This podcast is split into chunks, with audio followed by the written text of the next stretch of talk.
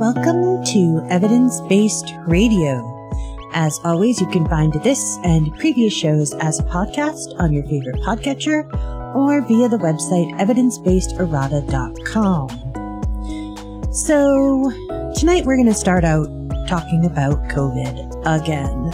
Um, this time, I wanted to spend some actual, uh, a fairly large amount of time because there's been some really interesting um, studies that have come out.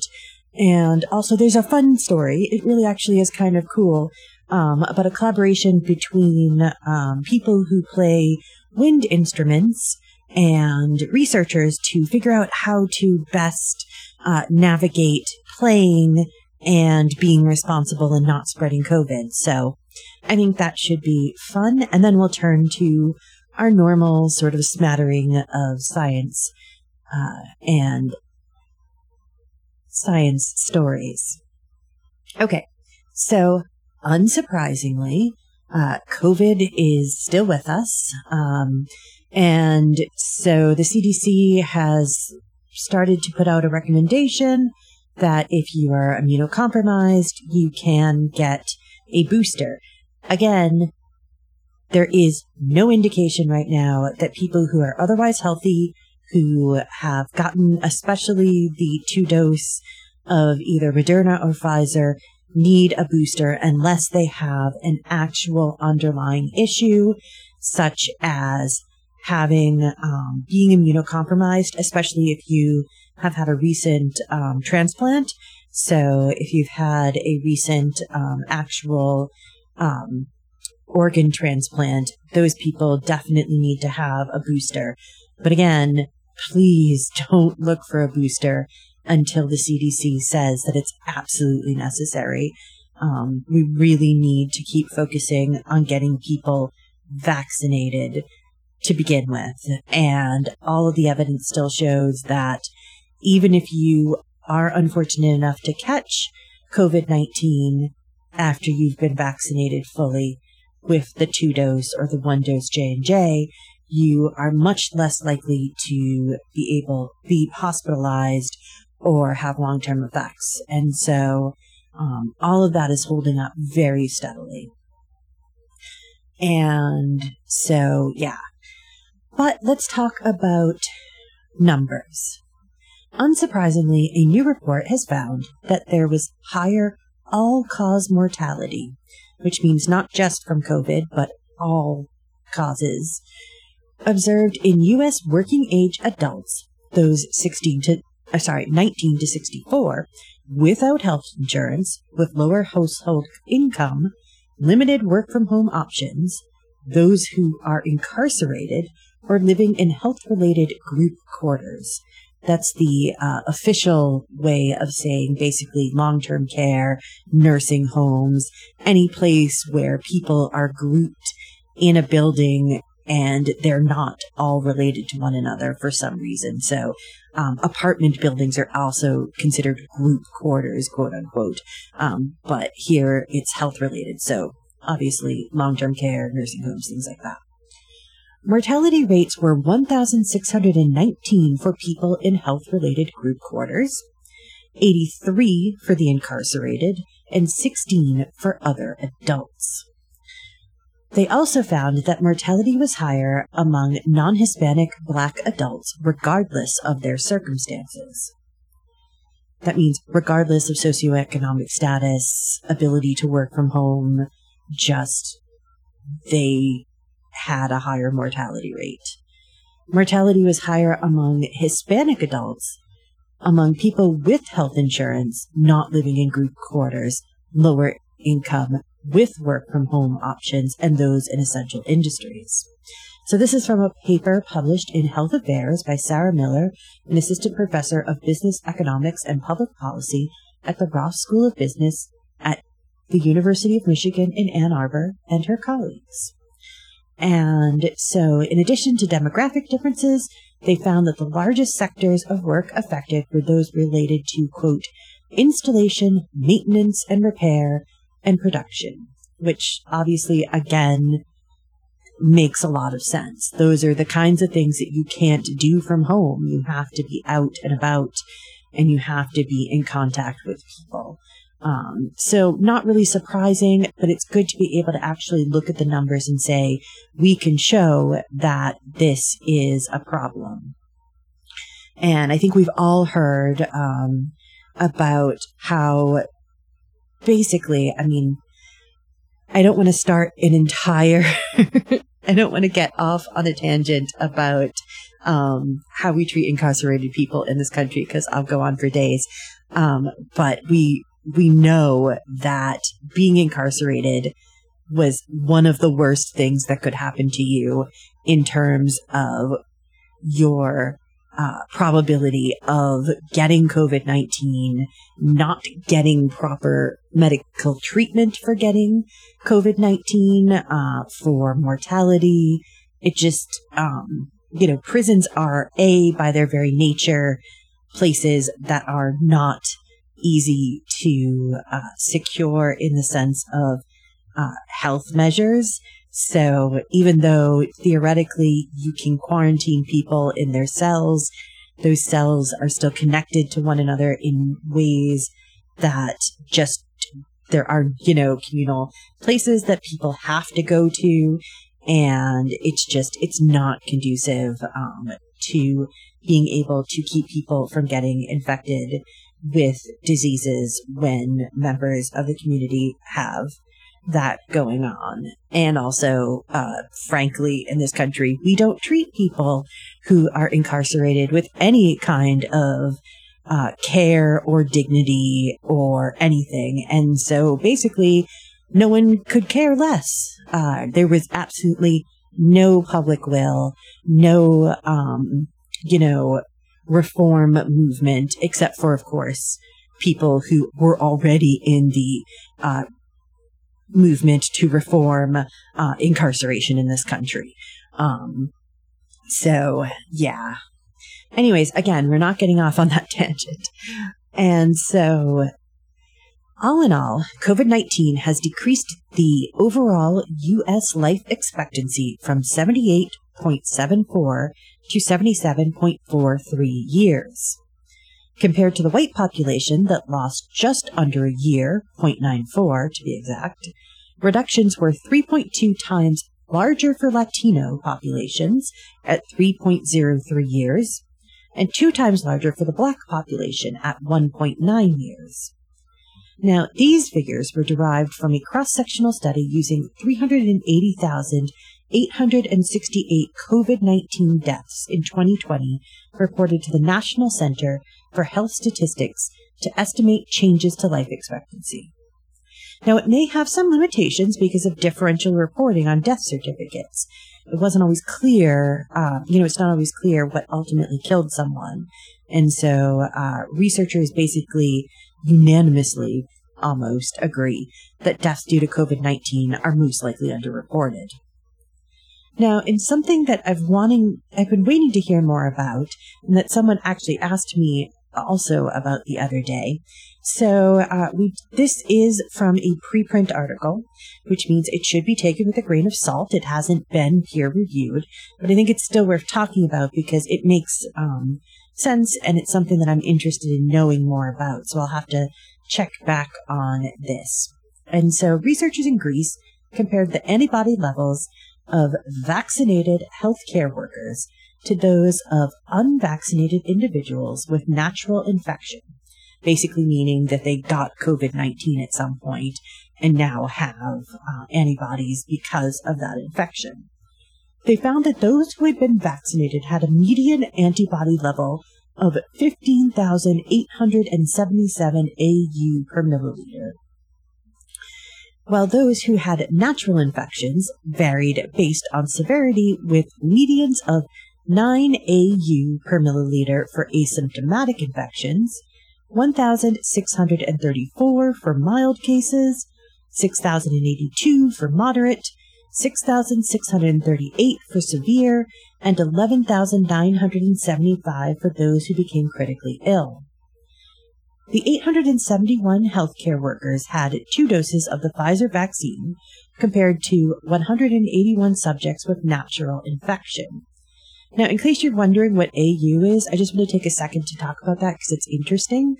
AU means arbitrary units. And so basically they were measuring the amount of antibodies per milliliter in serum. And so there's not really a measure for that. It's just antibodies. So when you have something like that, you use AU um, in order to uh, test what exactly is, or to to indicate that it's not something like um, parts per million or um, you know some other kind of um, measurement.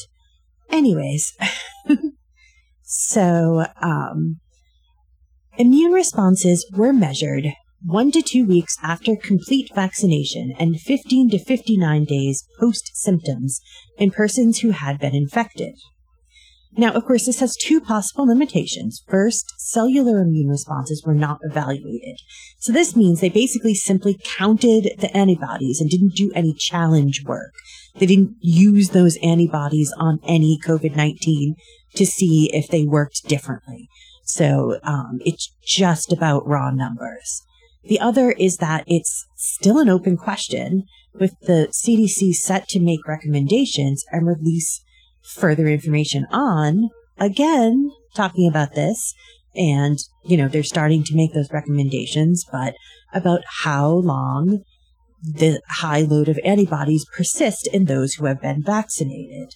So, you know, they took the, the immune response one to two weeks after complete vaccination, but it could be that that vaccination level doesn't stay as high over a longer period of time.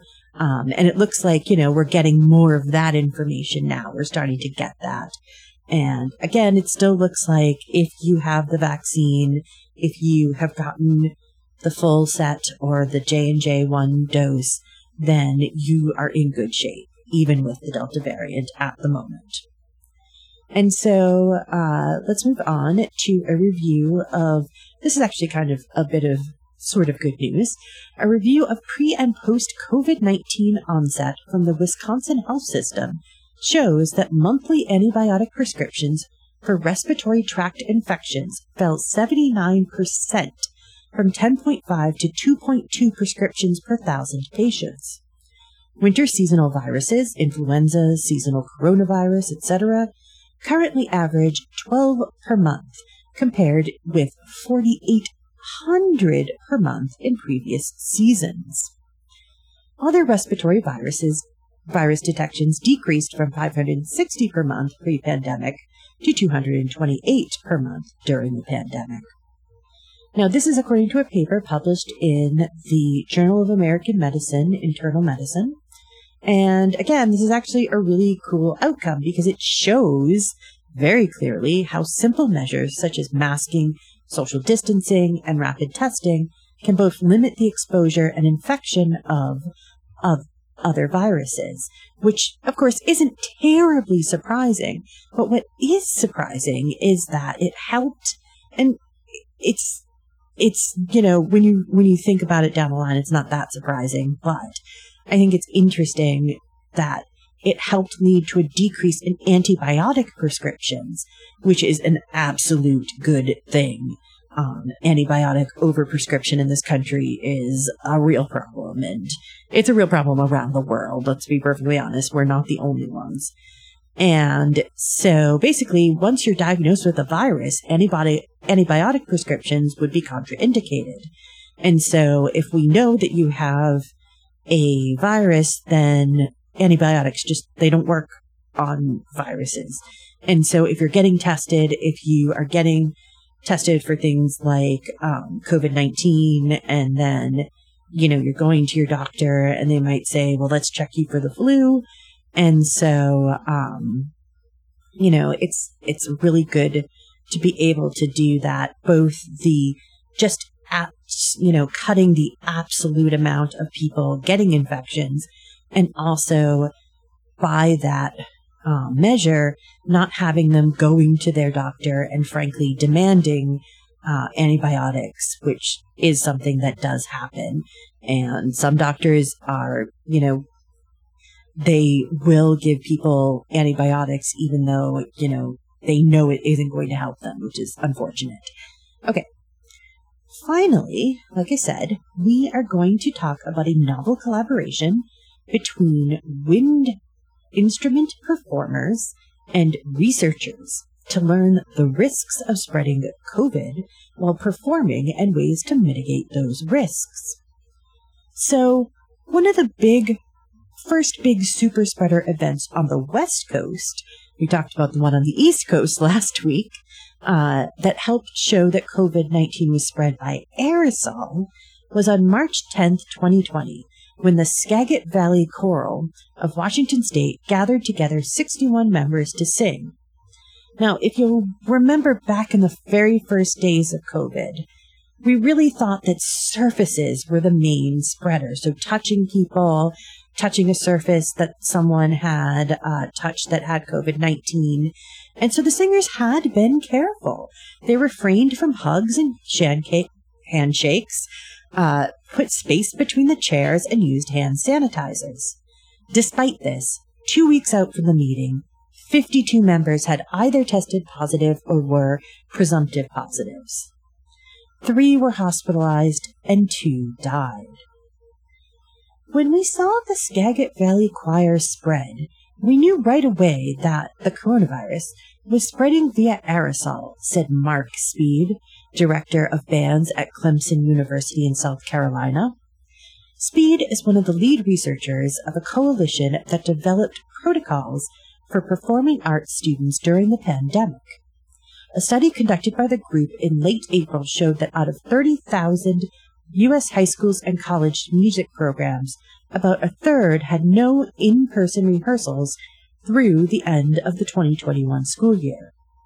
But some musicians were more proactive.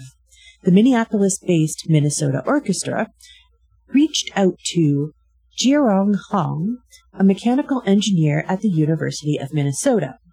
Hong had published a study in July 2020 on indoor transmission of the coronavirus.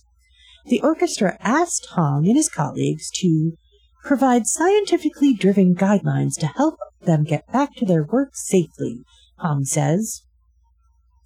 Similar work was done by engineer Lia Becher at the Bauhaus Universität Weimar in Germany.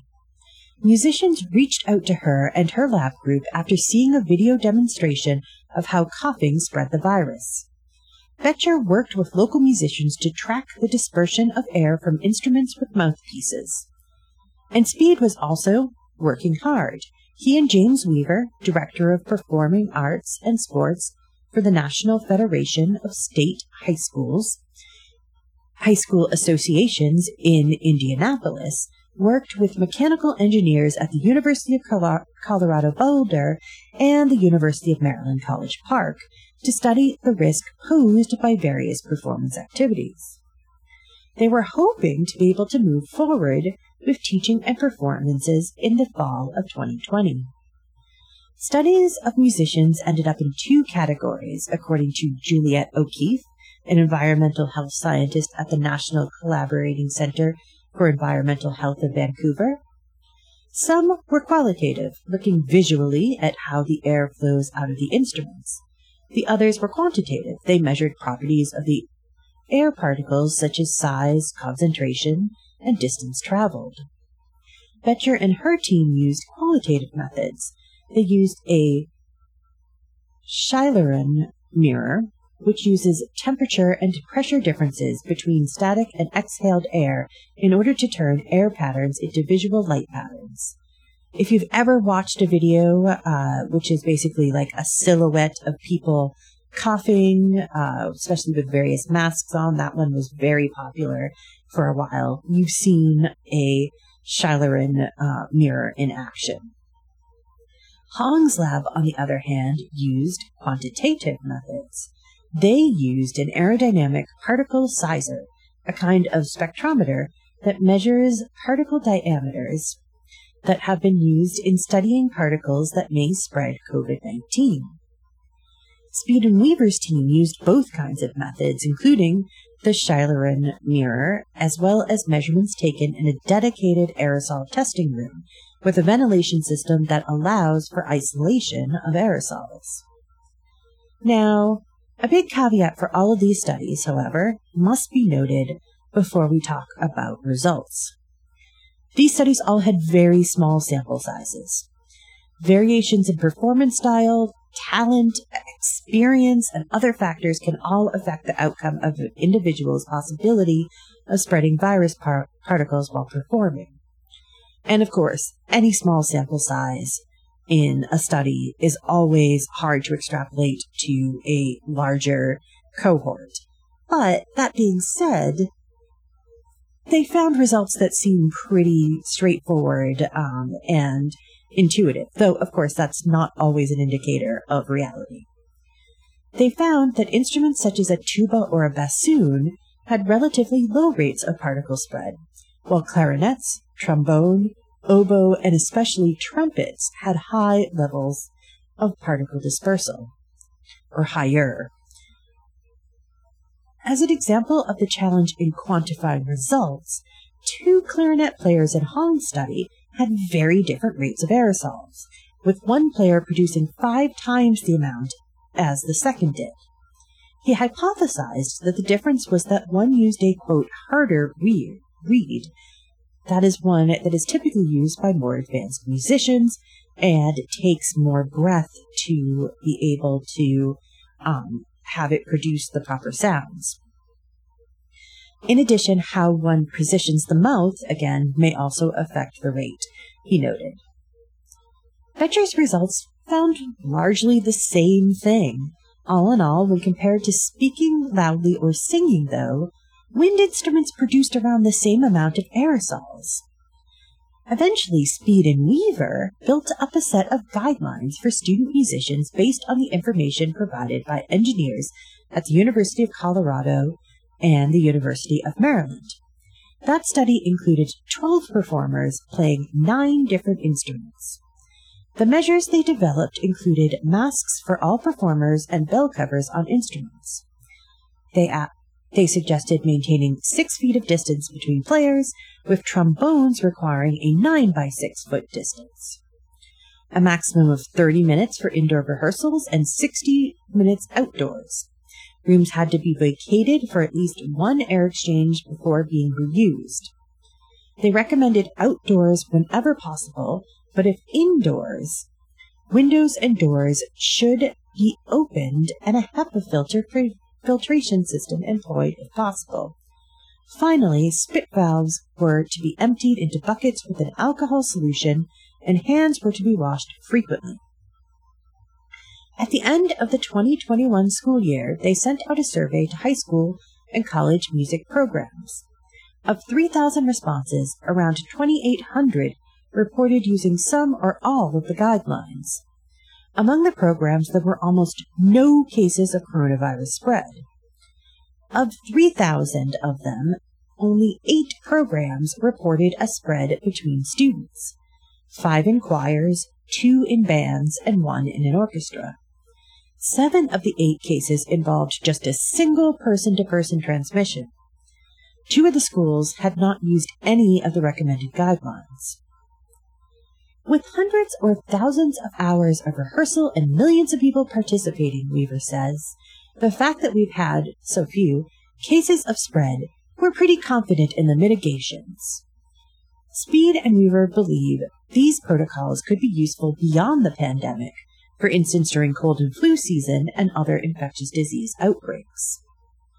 Another suggestion that comes from a study by researchers at the University of Utah, Salt Lake City, suggests, based on Hong's measurements, that moving percussion instruments towards the center of a stage and moving the highest risk winds near air vents that pull air from the room can cut the amount of aerosol accumulation. The Utah Symphony, which collaborated with the researchers, made the change for their spring 2021 concert, concert season. So hopefully with good guidelines and adherence to safety measures, music can once again fill the air, even if we continue to struggle with uh, COVID-19 infections. Okay. So I think that's a sufficient info dump for this week on the COVID-19 front. Uh, we're going to take a break and do some show promos and some PSAs. And when we come back, we are going to talk about, uh, unfortunately, we're going to talk about Percy again, uh, the Perseverance rover. And this is a bit of a sad, uh, update, but it's not, you know, it's just a little sad. Um, and everything will be fine in the end. So do stay tuned for that. We will be right back. You are listening to Evidence Based Radio. Hi, I'm Charlie. I fight fires and I save lives. My name's Renee. I'm a cardiologist. I save lives. My name's Anthony. I'm an EMT. I save lives. You don't have to be a professional to save a life. Firefighters, doctors, and others save lives. You can too. Don't wait. To learn more about the warning signs and how you can help prevent suicide, visit save.org. In a crisis, call the National Suicide Prevention Lifeline at 1 800 273 TALK. Join hosts Jacqueline and Mari on Alternative Lately every Sunday from 9 to 11 p.m. on Valley Free Radio, WXOJ LP Northampton. Every week, we bring you the latest in alternative pop rock music. We'll highlight underappreciated talent and undiscovered artists, bands, and collectives you didn't know you needed. Be sure to follow us on Instagram and Facebook at Alternative Lately. If you're looking for new current music, start here. It's time to ask Mr. Green from the Sierra Club. Thirsty in San Diego asks, Hey, Mr. Green, should I buy my beer in bottles or in cans? Well, Thirsty, I'm grateful someone finally went beyond the paper versus plastic quandary to a new meaningful dilemma. As with that old standby, it's a tough call. I could suggest that you purchase your suds in returnable kegs. This might be frowned upon by those who look to Mr. Green as an apostle of moderation. Thanks to kegs, Mr. Green would personally opt for bottles because they usually contain better varieties of beer, and because manufacturing glass creates less pollution and requires less energy than making aluminum. Since glass is a much heavier material, however, the additional fuel used to ship bottles outweighs some of the benefits of making them. Aluminum also has a leg up on the recycling end. About 45% of beer and soda cans get recycled, as opposed to 20% of glass containers. Both percentages could be greatly improved if more states implemented bottle deposit laws, a fine, practical idea that the beverage industries are doing their damnedest to fight. Ask Mr. Green and learn a lot more online at sierraclubradio.org. Thanks for asking, but I'd rather not send you nude pictures. I'm camera shy. I already said no. Under my clothes, I'm a robot. My webcam is broken. I'm worried they'll get passed around school. I have a rash. I have nudophobia. I have lizard skin. I'm a vampire, so I don't show up in pictures anyways. Your badgering has really killed the mood. When someone is pressuring you to do something you don't want to, how many ways can you say no before they get the message? Let us know at that'snotcool.com. Brought to you by the Ad Council. Sure, humans can be a little weird at times, but take it from me, I'm a dog. And a person is about the best thing that can happen to a shelter pet. So if you want to learn how you can be that person, get down to your local pet shelter or visit theshelterpetproject.org. Brought to you by the Ad Council. The Kid Show on WXOJ is a great show, Saturday mornings, 8 to 9. So please tune in and listen to it. I want my milk and I want it now. I want my milk and I want it now. My breast and well, I want my bottle both, and I want my milk and I want it now. And I want you to listen to the Kids I Show. want my bath and I want it now. So we'll see you next Saturday.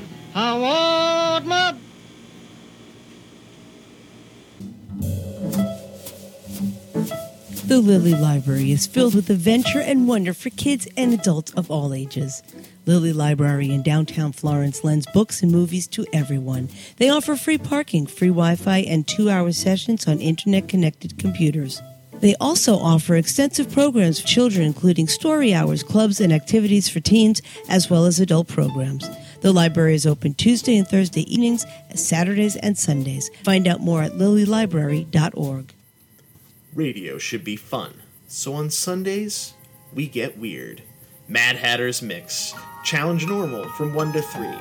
Connect the dots with me from Tori Amos to Weird Al to Muse to the Protomen to Monty Python and back to Tori Amos. Sketches, stand up, some kickin' tunes. Mad Hatter's Mix. Sundays at 1 on 103.3 WXOJ, Valley Free Radio. It's important to make sure your family has a plan in case of an emergency. We talked to this family to see if each of them knew where to meet if they were not together when something happened. If a natural disaster happened and we were outside the home, we would all meet at the park. That's our meeting point. I'm meeting place at our neighbor's house because she is my mom's good friend. We all have a meeting spot, which is a bus stop. Is your plan any better? To learn more about making an emergency plan for your family, go to www.mass.gov slash MEMA. Brought to you by the Ready Massachusetts, U.S. Department of Homeland Security, and the Ad Council. And we are back. You are listening to Evidence Based Radio. Like I said, we're going to move on and we're going to start with a quick update from NASA on the Perseverance mission. Now, Percy is still doing great. All systems are working. However, there has been a hiccup. We were all excited by the news recently that Percy had been successful in procuring its first sample of Martian rock for later retrieval. Unfortunately, it looks like that excitement was a bit premature. The volume measurement and post-measurement image arrived indicating that the sample tube was empty.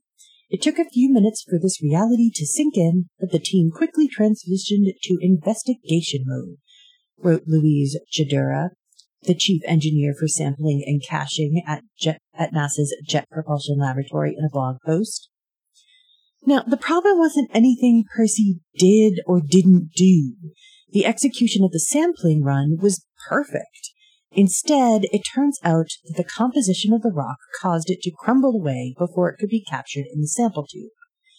After analyzing images from the coring site, inside the sample tube, and even looking around the path that the rover had taken, since they concluded that the would-be sample is instead powdered in and around the borehole, which was imaged by the Watson camera, and which showed that the amount of debris is more than would be expected if the core sampling had been successful. The hardware performed as commanded, but the rock did not cooperate this time, Jandura said. But again, this is just the first try. Percy is currently on its way to the next planned sampling location, the south end of the Martian Séítah, a rugged area of dunes previously scouted by Ingenuity. Imaging suggests that Percy is more likely to encounter the kind of sedimentary Martian rock that Percy's equipment was tested on. This next attempt will take place in early September. Um, I should say sedimentary rock that is like what's on Mars. I don't think they had actual uh, Martian sedimentary rock to test Percy on. So just wanted to make that clarification. um, okay. So we are going to dive back again into the world of archaeology and anthropology for a little bit.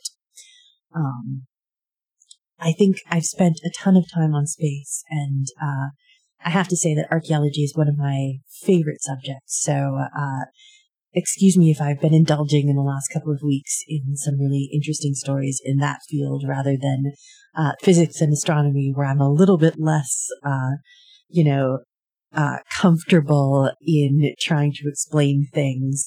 Uh, you know, I think that it's much easier for me to, to talk about, uh, archaeological findings than things like, uh, spin and, um, quantum fields and that sort of thing.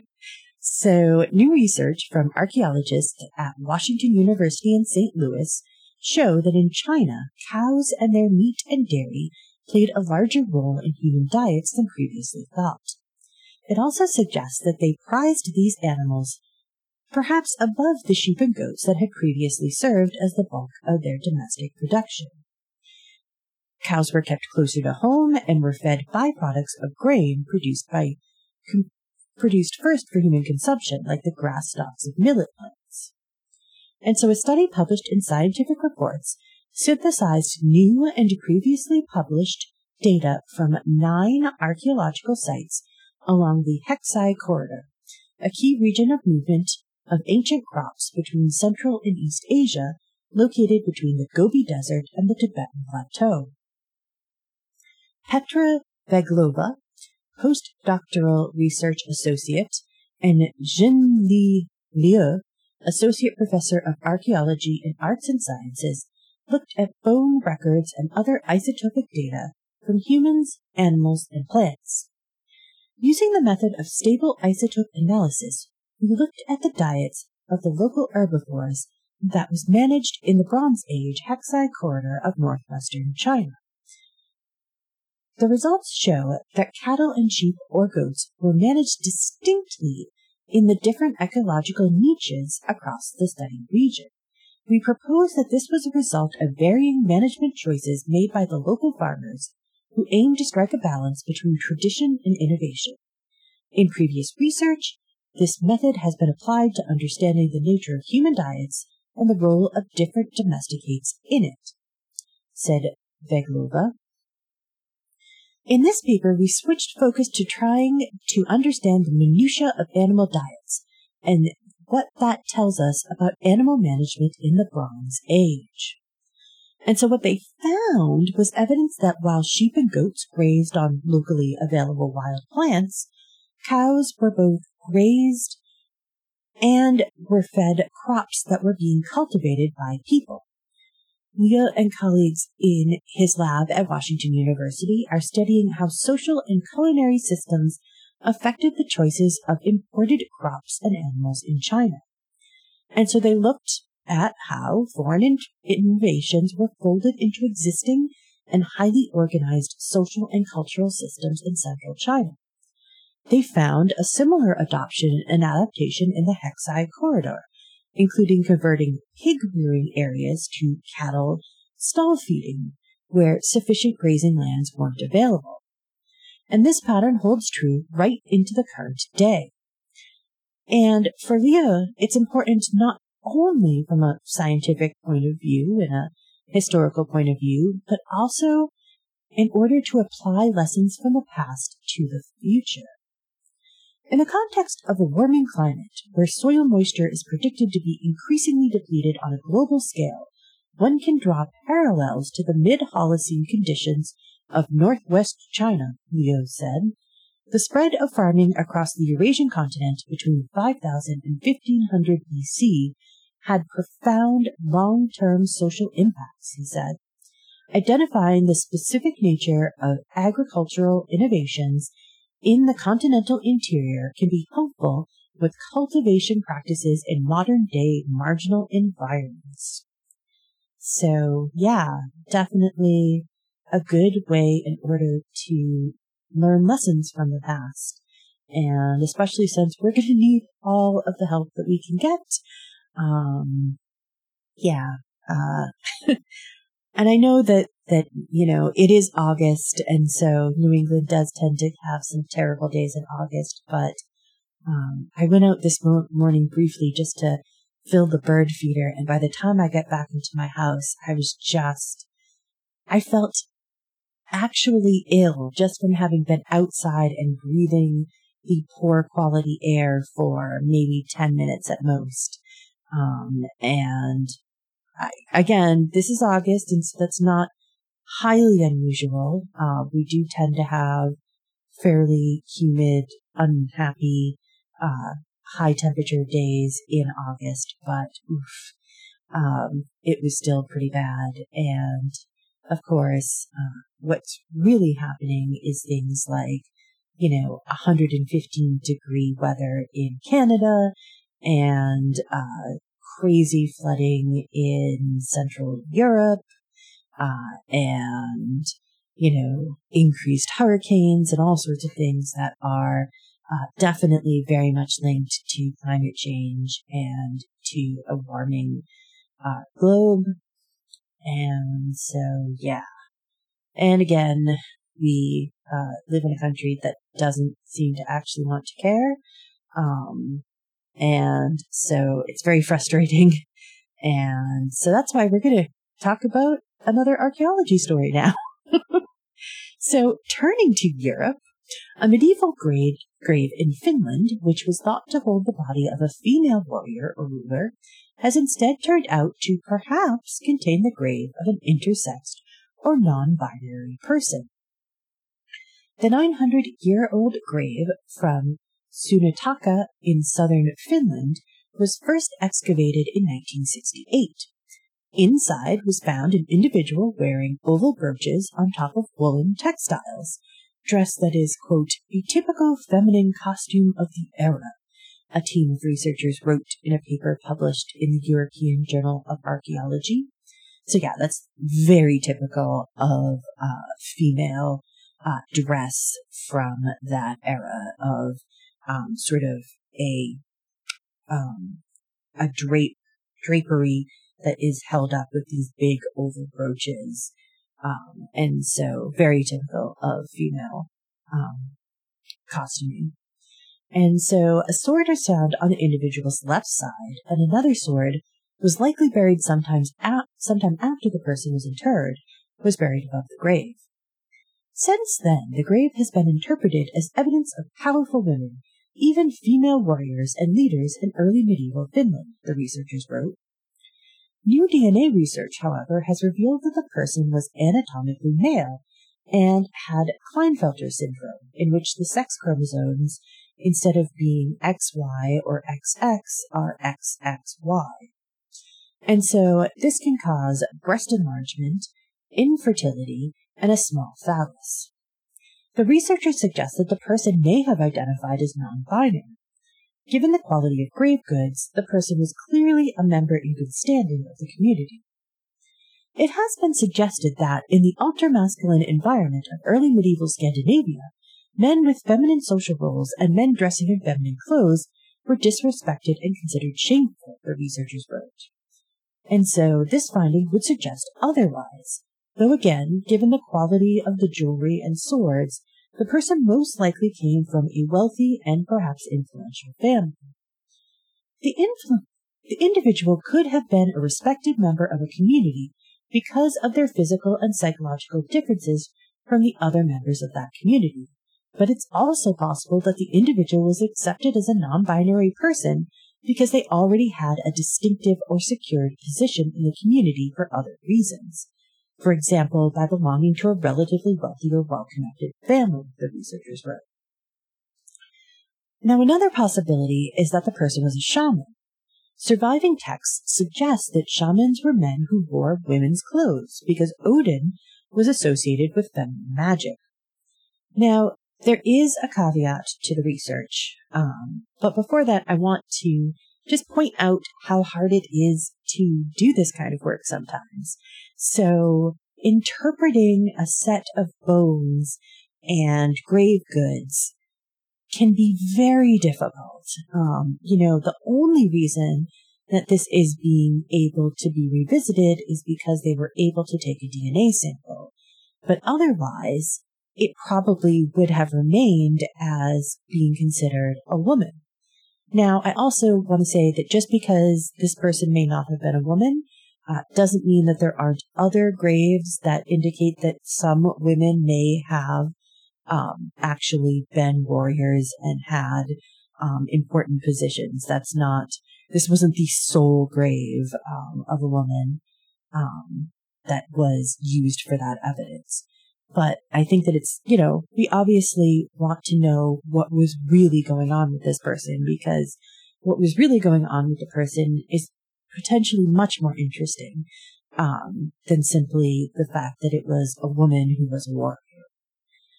Now, the big caveat is that DNA sample.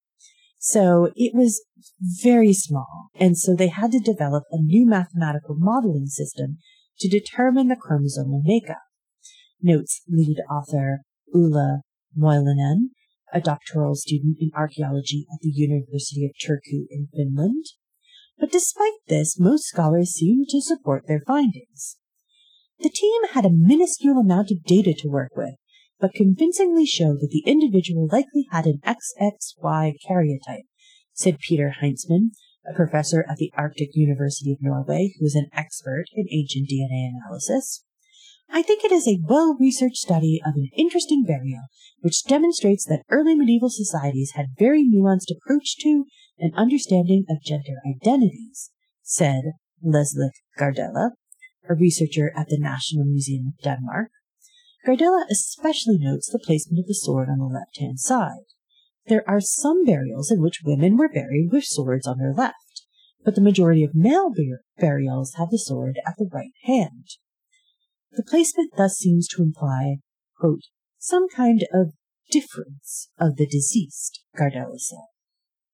So very interesting. Um, still hard to interpret even with that new knowledge because there are still many different ways in which that um, that person could have presented.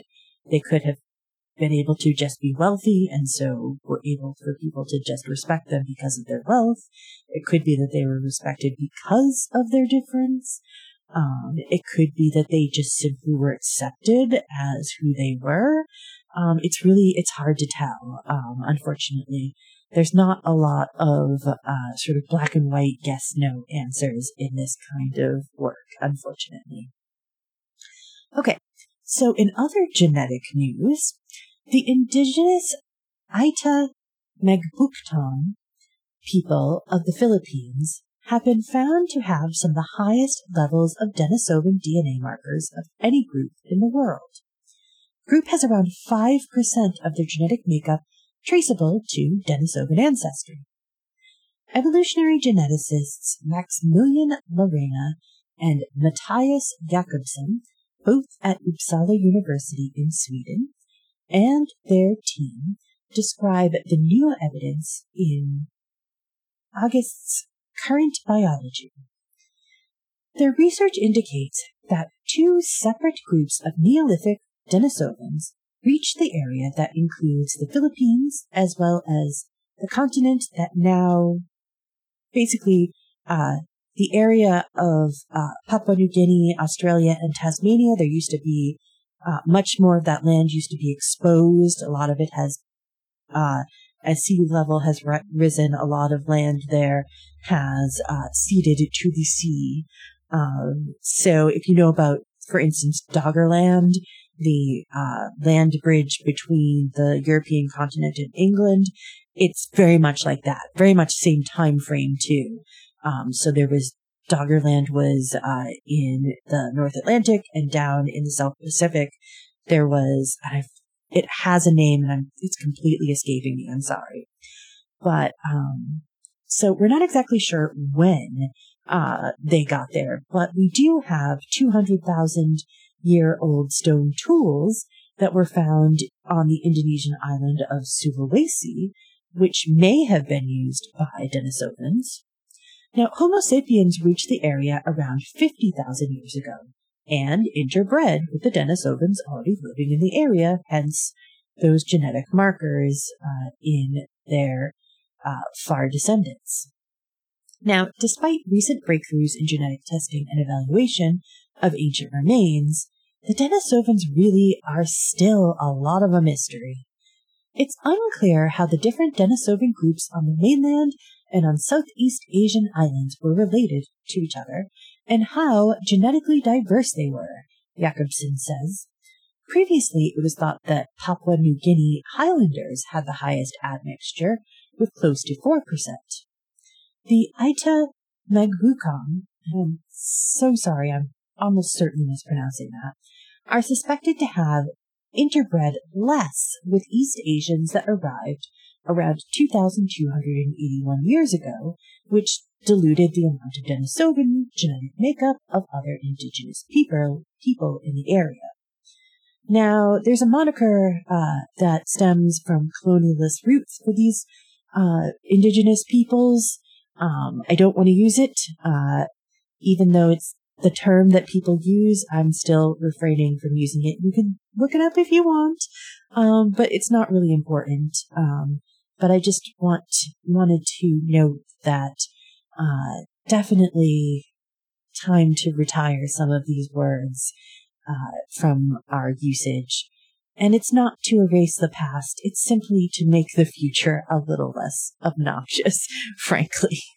Okay, so the study compared ancient DNA from Denisovans and Neanderthals with that of 1,107 individuals from 118 ethnic groups in the Philippines, including 25 indigenous people groups.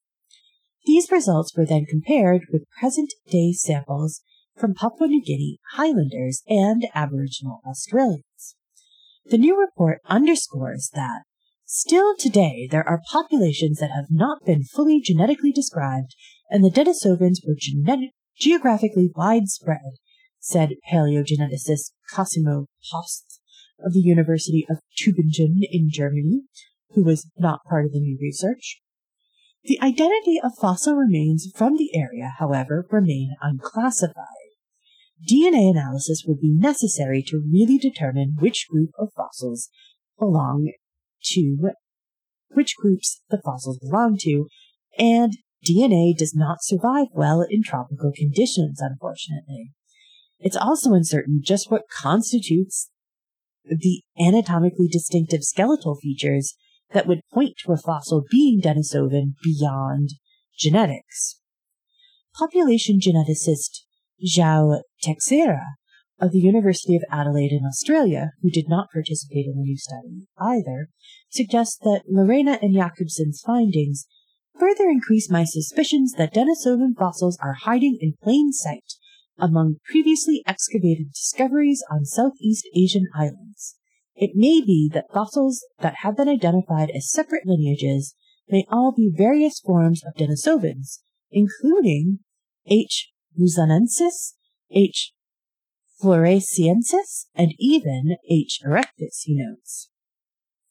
Teixeira and his colleagues reported in Nature Ecology and Evolution last May that the area of the southeastern islands in Australia was populated at one point by a genetically distinct Denisovan population from the southern part of mainland East Asia. These enigmatic ancestors will continue to surprise us as more information becomes available. Okay, let us switch now in the last few minutes from anthropology to botany. It turns out that a carnivorous plant has been found hanging out in North America and no one had noticed until now. Triantha occidentalis, a kind of false asphodel, lives in boglands of the northwestern United States and Canada. It's been happily catching and digesting bugs for some time now without a single scientist having noticed. But it can now take pride of place as the 12th known kind of plant to independently develop carnivory, the ability to consume animal flesh. Most plants that develop carnivory do so because they grow in soils that are nutrient poor, usually lacking nitrogen and phosphorus, which are required for carrying out photosynthesis. Now, it's independently developed 12 times, but that doesn't mean that there's only 12 plants. In fact, there are about 630 plant species, individuals, that are currently known to be carnivorous. Of course, you might think of uh, plants like the Venus flytrap, but Venus flytrap, um, and the pitcher plant. And so T. occidentalis was discovered to be carnivorous when researchers found that a genetic profile showed it lacked a gene that is often missing in other carnivorous plants. And so it hangs around close to humans and within the reach of urban areas, but again, until now, it has flown under the radar. It's really kind of amazing how much we don't know about even the flora and fauna that's right around our doorstep. Carnivorous plants have been fascinating people since the Victorian era because they turn the usual order of things on its head. This is a plant eating animals, said co-author Dr. Sean Graham, a professor in the Department of Botany at the University of British Columbia. We're thrilled to have identified one growing right here in our own backyard on the West Coast. They published their work in the Proceedings of the National Academy of Sciences. Before our finding, over the past two decades, only one new example of carnivory has been found. I think people tend to think sticky hairs on T. occidentalis before defense and didn't think of them with carnivory. Qianshi Lin, a botanist at the University of British Columbia and Columbia and lead author of the new study, wrote to Gizmodo. And so, in order to test if the plants were actually consuming insects, researchers fed fruit flies with a particular nitrogen isotope. They then stuck the dead flies to the side of the plant. They figured that if the plant then came to have that isotope of nitrogen in its system, it could be inferred that it came from ingesting the fruit flies. And so they found that as much as 64% of the plant's nitrogen was derived from dissecting those insects. This is similar to levels found in other carnivorous plants. They found the hairs are located near the plant's flowers but do not affect their ability to be pollinated. We believe that Triantha occidentalis is able to do this because its glandular hairs are not very sticky and can only entrap midges and other small insects, so that much larger and stronger bees and butterflies that act as its pollinators are not captured. Tom Givnish, a botanist at the University of Wisconsin-Madison, noted, the plant is able to feast on the small insects by excreting a digestive enzyme on its stem. Nutrients are then absorbed directly by the plant, with the plant also producing an enzyme called phosphatase, which breaks down nutrients containing phosphorus in order to gain both nitrogen and phosphorus from insects that it cannot obtain from the soil. So that is very cool. And it also brings us to the end of the show. So thank you for listening to Evidence Based Radio. Evidence Based Radio is a member of the Planetside Podcast Network. To learn more, go to planetsidepodcasts.com. The theme song is Widgeon by Birdboy. Purchase the full song at smarturl.it slash birdboy.